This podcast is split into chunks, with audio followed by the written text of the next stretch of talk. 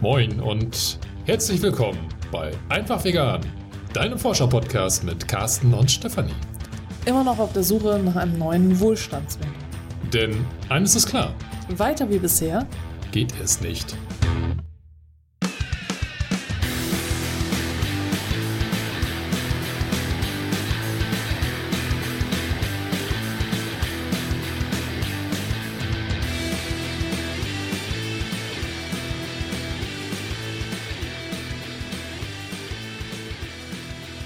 In der heutigen Folge möchte ich den Movement Action Plan von Bill Moyer vorstellen. Der hat jetzt aber nichts mit dem Schlagermove zu tun, oder? Haben wir jetzt alle mal gelacht. Ja. Bill Moyer. Ich bin auf diesen Movement Action Plan über das Buch Pharaonomics von Ilona und Marek gestoßen. Gestolpert. Gestolpert. Aufmerksam, aufmerksam, aufmerksam geworden. Genau, mir fehlte das Wort. Gestoßen passte mir nicht. Ich bin aufgestoßen. Hast du, hast du drüber gelesen? Ich habe aufgestoßen. Ja. Also jedenfalls äh, lies das Buch, wenn du es noch nicht gelesen hast. Sehr dringende Leseempfehlung. Das Interview mit Ilona und Marek hast du ja bestimmt schon gehört. Wenn nicht, hörst dir an. Er ersetzt aber nicht das Buch, sondern macht eher neugierig auf das Buch. Ja, ja natürlich ersetzt es nicht das Buch. Wie, ich will ist keine falschen, Lesung. Keine falsche Vorstellung. Ne? genau, also Jedenfalls ähm, der Movement Action Plan, den fand ich sehr interessant, weil wir das eigentlich gerade live erleben. Und zwar hat Bill Moyer äh, gesagt, dass eine soziale Bewegung eigentlich immer acht Phasen unterliegt. Und in diesen äh, Phasen gibt es verschiedenste äh, Aktivitäten. Die erste Phase ist äh, quasi normale Zeit oder sind normale Zeiten. Die zweite Versagen der Institu äh, der Intuition. Versagen der Institutionen wird nachgewiesen. Die dritte äh, Bedingungen reifen. Vierte Bewegungsstart wird durch ein auslösendes Ereignis eingeleitet. Die fünfte Phase ist, äh, es kommt zu Krisen und Misserfolgen. Die sechste Trotzdem erfolgt parallel dazu schon eine massive öffentliche Unterstützung. Das heißt also, die sechste Phase läuft eigentlich parallel zur fünften Phase. Dann kommt die siebte Phase, der Erfolg stellt sich ein. Und die achte, der Kampf wird fortgesetzt. Also er spricht hier von einem Kampf, weil es eben um ReformerInnen, Rebellinnen, BürgerInnen und AktivistInnen für sozialen Wandel geht. Und äh, diejenigen, die eben vor allem die Rebellinnen, also Rebellinnen, äh, die kämpfen, nachdem sie ein, eine äh, soziale Bewegung zum Erfolg gebracht haben, dann einfach für was anderes weiter. Achso, oder ist es so, dass eigentlich so dieser Punkt, dass man wirklich vollständig gewonnen hat, vielleicht gar nicht erreicht ist, sondern dass man dann vielleicht so, ja, weiß nicht, Feintuning geht oder versucht das Errungene zu verfestigen oder? Also es geht so in zwei verschiedene Richtungen. Also diejenigen, also das war in diesem Modell halt so eingezeichnet, ähm, die Rebellinnen, äh, die suchen sich dann was anderes mhm. zum Weiterkämpfen. Mhm. Und äh, die, äh, die, Aktiv die Aktivistinnen für sozialen Wandel und die aktiven BürgerInnen, die äh, versuchen dann den, äh, die Bewegung eben zu, in der Realität im Alltag zu verfestigen. Genau. Mhm. Also es, die gehen dann so in verschiedene Richtungen, okay. aber es ist halt einfach genau, dass das dann ist es keine Bewegung mehr, sondern es ist Alltag und mhm. es ist Normalität geworden.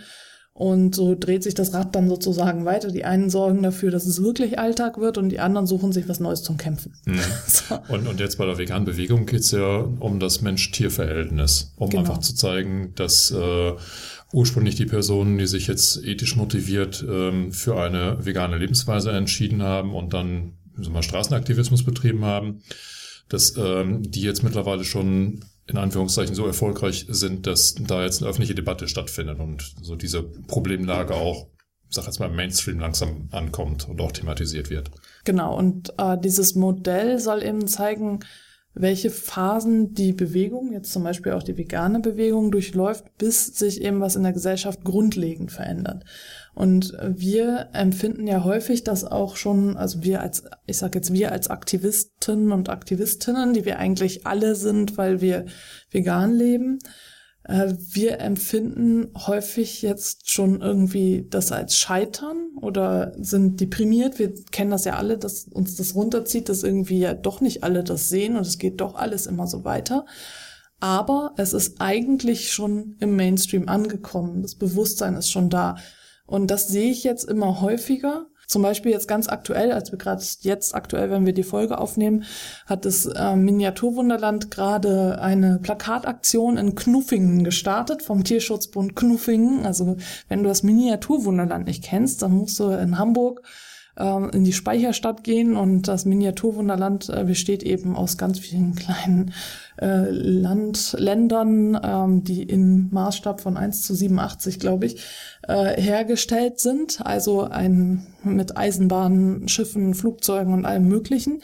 Und es gibt eben diesen, diesen Ort Knuffingen, den virtuell, also nicht virtuell, sondern der existiert nur im Miniaturwunderland. Und äh, da ging es jetzt eben durch die Medien, dass der Tierschutzbund Knuffingen Plakate aufgestellt hat in im Miniaturwunderland, halt in diesem Maßstab 1 zu 87. Und äh, da sind äh, Bilder drauf zu sehen, die von den gängigen Medien so als Schock äh, und schockierend äh, gesagt äh, bezeichnet wurden. Also zum einen äh, Frauen, die da nackt stehen und äh, die wie Milchkühe an ihren Brüsten gemolken werden. Dann äh, Frauen, die wie Hennen in der Legebatterie Kinder gebären, die dann da äh, runterrollen, aufs Fließband. aufs Fließband rollen und da steht eben Stopp das Jungen schreddern. Ähm, da wird so eine Sortiermaschine auch gezeigt, wo dann so ein ähm, weibliches Symbol drauf ist, wo die dann weiter und das männliche, die gehen dann woanders hin. Ähm, dann ist dann noch Stopp die Menschenmast. Da ist dann sind so Käfige, wo Menschen gemästet werden und Stopp den äh, Massentransport. Äh, so ein LKW mit ganz vielen nackten Menschen drin. Und wir, die wir ja die Realität kennen und äh, wissen, dass das eben für die Tiere alle ganz, ganz real ist und dass es ja einfach nur eins zu eins auf die Menschen übertragen wurde. Für, für uns ist es halt nicht wirklich schockierend, sondern einfach nur, äh, ja, eine gute Aktion. Aber in den Medien wird's halt jetzt wieder so, oh, der, das Miniaturwunderland schockiert äh, mit fürchterlichen Plakaten bla, dargestellt. Und die haben, also das Miniaturwunderland hat halt auch schon einen Shitstorm vom äh, Bauernverband bekommen. Also hausgemacht von denen, äh, wurde angefeindet von ganz vielen Landwirten, die halt gesagt haben, das stimmt alles gar nicht, das ist bei uns nicht so und so weiter. Und diese Kampagne zeigt einfach, dass wenn schon das Miniaturwunderland, was halt sehr bekannt ist, nicht nur in Hamburg, sondern eigentlich auch äh, weltweit äh, bekannt ist, wenn die sowas machen, dass das äh, tatsächlich das Thema Tierschutz und Tierrechte schon in, im Mainstream angekommen ist und äh, es auch Promis eben was dafür tun. Und das heißt, dass wir eigentlich schon in dieser Phase sind, äh, in der es Richtung Erfolg geht. Ja, vor allen Dingen, weil äh, auch da ist das Miniaturwunderland ja schon äh, sehr äh, prägnant. Das sind ja es ist schon fast eine Institution, kann man mhm. schon so sagen. Das sind die Institutionen, die ja bisher eigentlich, zumindest meinem Empfinden nach, nicht politisch nach außen hin gewirkt haben. Und jetzt natürlich dann genau mit so einem Thema in die Öffentlichkeit gehen. Ja, mir war das bevor, äh, vorher auch nicht bekannt. Ich bin hier schon bevor bekannt, weil bekannt wollte ich sagen. vorher auch nicht bekannt. Aber ich habe dann, als ich da äh, im Internet gesucht habe, auch gesehen, dass sie vorher schon ähm, klar Stellung bezogen haben. Schon vor zwei Jahren haben sie zu äh, einer Wahlkampagne Stellung bezogen und haben das auch in Knuffingen stattfinden lassen. Und das ist so an mir vorbeigegangen. Das habe ich nicht äh, mitbekommen. Jetzt schon zum Tierschutz, aber also sie machen wohl immer mal wieder solche Aktionen. Und das sind ja zwei Brüder, die das äh, Miniaturwunderland leiten und die beiden haben halt gesagt, dass sie ähm, ganz klar, wenn sie solche Aktionen starten, dann liegen die ihnen sehr am Herzen. Und dann ist ihnen das wichtig und lieber verlieren sie äh, Besucher als ihr Gesicht, so in der Art. Also das heißt, ähm, sie stehen schon dazu. Und äh, das finde ich halt richtig super, dass es äh, jetzt so große Stimmen gibt, die auch einfach in die Öffentlichkeit gehen. Okay, sie haben dann wieder relativiert und gesagt, ihnen geht's gar nicht darum, jetzt irgendwie die Bauern anzuprangern. Darum geht's uns auch nicht. Äh, sie meinten halt, sie wollten den Bauern damit helfen. Ähm, und haben dann wieder gesagt, ja, der Sonntagsbraten, der war ja, das, das ist also quasi mehr in die Richtung geht, weniger Fleisch zu essen. Also zurück zum Sonntagsbraten, weg zum täglichen Fleischkonsum. Also genau. keine originär vegane genau. Ähm, Haltung, ähm, sondern schon so ein bisschen kritisch, aber eben äh, durchaus mit einer Schlagkraft, die also ich muss sagen, die, die Bilder, die kommen so ein bisschen äh, in, in die Liga, wie man sie eigentlich von Peter genau. gewohnt war. Ne? Ja, ja, ja, ja, genau so wie von Peter. Und diese, diese Art einfach, also das jetzt einfach nur als Beispiel, dass sich da was tut. Um nochmal auf das Acht-Phasen-Modell von Bill Moyer zurückzukommen, haben Ilona und Marek in ihrem Buch Pharaonomics geschrieben, das Interessante an seinen Erkenntnissen ist vor allem, wie wir finden, dass Menschen, die sich aktiv für den Wandel einsetzen, gerade dann ein Gefühl von Ohnmacht und Versagen haben, wenn sie dabei sind, die Mehrheit der Bevölkerung für ihre Sicht der Dinge zu gewinnen. Auch der Erfolg ist keineswegs ein Ereignis zu einem konkreten Zeitpunkt. Er ist vielmehr ein langsamer, langer Prozess, der sich über viele Jahre erstrecken kann. Für uns, die wir in einer Welt leben, in der wir uns jeden Wunsch am liebsten sofort erfüllen und die Zeit immer schneller zu laufen scheint, kann das eine echte Geduldsprobe sein. Ja, und jetzt auf, auf das reale Beispiel. Ich meine, in den Medien wird es jetzt wieder präsenter durch diese eine Aktion, aber das ist ja jetzt kein Einzelfall, sondern das ist ja auch tatsächlich so, die, die Wahrnehmung immer mal wieder in den Massenmedien, Berichterstattungen äh, wahrzunehmen, die genau das alles thematisieren, die Art und Weise, wie wir mit unseren sogenannten Nutztieren umgehen. Und äh, auf der anderen Seite habe ich natürlich auch direkt in der veganen oder Tierbewegung immer wieder so Phasen, wo ich denke, okay, jetzt schuftest du schon so lange oder, oder engagierst dich schon so lange und irgendwie bringt das nichts. Die Verhältnisse an sich haben sich nicht geändert. Ähm, die Tiere leiden nach wie vor. Also diese ähm, will jetzt nicht sagen, diese Sinnhaftigkeit wird angezweifelt, aber äh, das Verzagen stellt sich dann da doch schon ein. Und da finde ich halt wirklich, dass dieses Acht-Phasen-Modell Hoffnung gibt.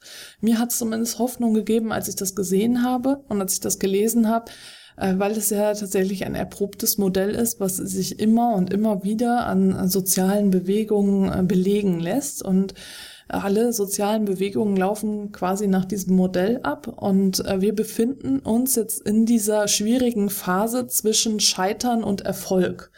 Dass wir, die wir schon länger dabei sind und die Aktivisten sind und nicht die, die einfach nur zugucken, also die ahnungslose Bevölkerung, äh, wir das Gefühl des Misserfolgs und des Scheiterns haben, weil sich aus unserer Sicht einfach nicht genug bewegt aber von der anderen Sichtweise her bewegt sich eben ganz, ganz viel. Und es ist quasi jetzt nur noch ein kleiner Schritt bis zum Durchbruch.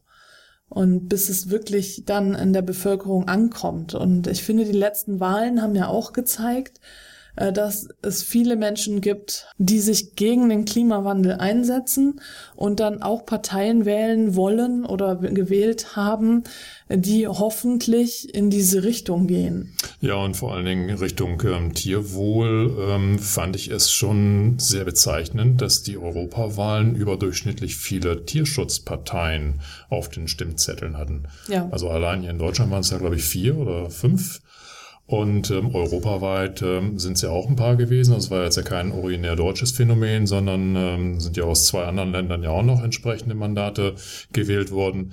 Äh, das hätte ich jetzt vor fünf Jahren nicht mal äh, geträumt. Ne? Also mhm. da war ich ja selber noch nicht mal so weit, ähm, habe vielleicht auch gar nicht die, die Tierschutzparteien ähm, so auf den Wahlzetteln wahrgenommen, aber das ist für mich mittlerweile schon ein ganz klares Indiz dafür, dass da eine Thematik nicht nur am Schwelen ist, sondern auch wirklich mittlerweile so in der breiten Masse angekommen sein muss.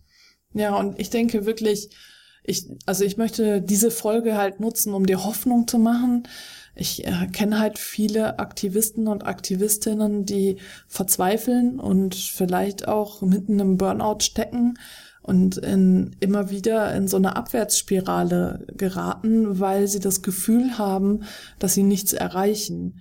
Und ich möchte dir, wenn du dich eben jetzt auch so fühlst, mit dieser Folge sagen, dass es Hoffnung gibt. Dass es Hoffnung gibt, dass wir gar nicht uns im Begriff des Scheiterns befinden, sondern auf dem Weg nach oben, quasi zum Durchbruch hin und dass der Erfolg vielleicht äh, nicht morgen stattfindet, aber schon in die Nähe gerückt ist und dass wir ihn auf jeden Fall erleben.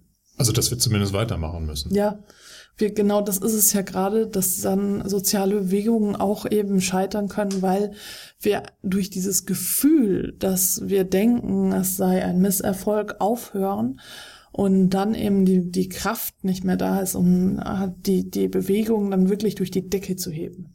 Also wichtig ist halt, was wir gerade schon sagten, eben das Dranbleiben, dass auch wenn jetzt gerade eine gefühlte Krise aller, oh, es tut sich ja sowieso nichts, ergibt, dass man trotzdem mit den Aktivitäten so weit wie möglich voranschreitet, weil eben die Mobilisierung der Allgemeinheit jetzt gerade ja äh, im Zugewinn ist. Ne?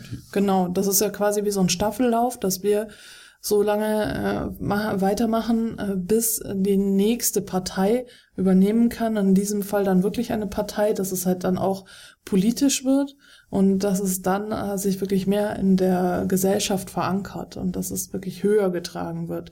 Und, und wie gesagt, diese Phasen, dass wir das Gefühl haben, wir scheitern und es ist ein Misserfolg und die Allgemeinheit einfach äh, merkt, okay, das ist ein total wichtiges Thema und ich engagiere mich da jetzt auch für, das läuft einfach parallel, also dass äh, wir da dann auch so ein bisschen aufgefangen werden durch andere, die dann weitermachen können, die eben noch nicht so viel Energie da reingesteckt haben. Ja, und auch das wird damit Sicherheit motivierend sein, ne? wenn du auch immer feststellst, vielleicht im persönlichen Umfeld, dass auf einmal Personen über die Themen sprechen, wo du vorher gedacht hast, Mensch, da rennst du gegen, gegen Wände. Genau. Ähm, das ist natürlich auch nochmal sehr schön motivierend, in einer, selbst wenn es eine persönliche Krise ist, die du jetzt gerade durchmachst, da wieder rauszufinden und zu sagen, hey, es hat sich doch gelohnt, ne? es tut sich ein bisschen was. In einem kleinen Umfeld vielleicht jetzt äh, sehr, ja, sehr wenig, sehr wenig Greifbares, aber im großen Kontext ähm, rumort da wirklich was in der Gesellschaft und das Thema kommt hoch. Ja, und ich habe wirklich das Gefühl, dass wir noch nie so weit waren wie jetzt. Das ist, also vielleicht habe ich auch einfach jetzt so einen anderen Blick dafür, aber es ist natürlich auch so, dass äh, vegan zu leben auch noch nie so einfach war wie heute. Also es wird ja immer einfacher. Also jeden Tag wird es einfacher, weil alles verfügbar ist. Ne? So. Und die Präsenz des Themas, finde ich, ist auch allgegenwärtig. Und natürlich, also als ich elf war und dann Vegetarierin wurde, da gab's schon das Internet tatsächlich. Aber halt noch nicht in dieser Form. Und ich konnte mich äh, noch nicht über die äh, ganzen Missstände informieren. Das war halt ja auch noch alles gar nicht online. Zumindest habe ich das nicht hier. Es gab ja auch noch kein Google oder sonst irgendwas in der Zeit. Und jetzt haben wir halt all diese Möglichkeiten und auch all diese Möglichkeiten, uns zu vernetzen und äh, gemeinsam für diese Sache einzustehen. Und deswegen waren die Chancen noch nie so gut, dass wir endlich halt äh, einen Absprung schaffen. Und auch wenn du eben aus ökologischen Gründen sagst, ich lebe vegan, ist das ja nun mal jetzt der sinnvollste Punkt äh, für alle aus ökologischen Gründen und aus ethischen Gründen schon immer so, aber aus ökologischen Gründen, naja, brennt uns die Hütte, ne? Hm. ja, kann man nicht anders sagen, ja. Es ja. ist nun mal so. Und das heißt, es ist halt, wenn du es schaffst, wichtig, dass du weitermachst. Wenn du natürlich das Gefühl hast, du bist total ausgebrannt und fertig, dann geht es jetzt in erster Linie darum, dass du dich gut um dich kümmerst und gut für dich sorgst. Und dann kannst du wiederum diese Gewissheit haben, dass es jetzt auch durch diese öffentliche Präsenz des Themas viele andere geben wird, die deinen Staffelstab übernehmen und für dich weitermachen die frisch und ausgeruht sind und äh, dass du dann wieder einsteigen kannst, sobald es dir wieder besser geht. Ja, hoffen, dass wir da ein bisschen Unterstützung jetzt mitgeben konnten mit dieser Information. Du kannst dir in den Shownotes auf alle Fälle nochmal ein bisschen die Hintergründe anschauen zu dieser ganzen Kurve, die wir jetzt besprochen haben. Und wir möchten uns in dieser Folge zum Schluss bedanken bei unserem neuen Stay-Unterstützer.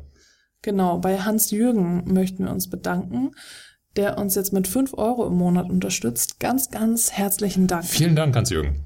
Und natürlich auch bei allen anderen Steady-Unterstützer und Unterstützerinnen, die uns schon so lange so treu unterstützen. Dankeschön. Wenn dir gefällt, was wir hier in diesem Podcast machen und ich in den anderen beiden Podcasts und mit dem Clan und all den anderen Dingen, die ich kostenlos anbiete, und du das Gefühl hast, du möchtest gerne etwas zurückgeben und irgendetwas für mich und für Carsten tun, dann bist du herzlich eingeladen, mich auch finanziell über Steady zu unterstützen. Alle Informationen dazu findest du hier unter dieser Folge oder in den Shownotes. Jo, in diesem Sinne. In Hamburg sagt man Tschüss. Und auf Wiederhören.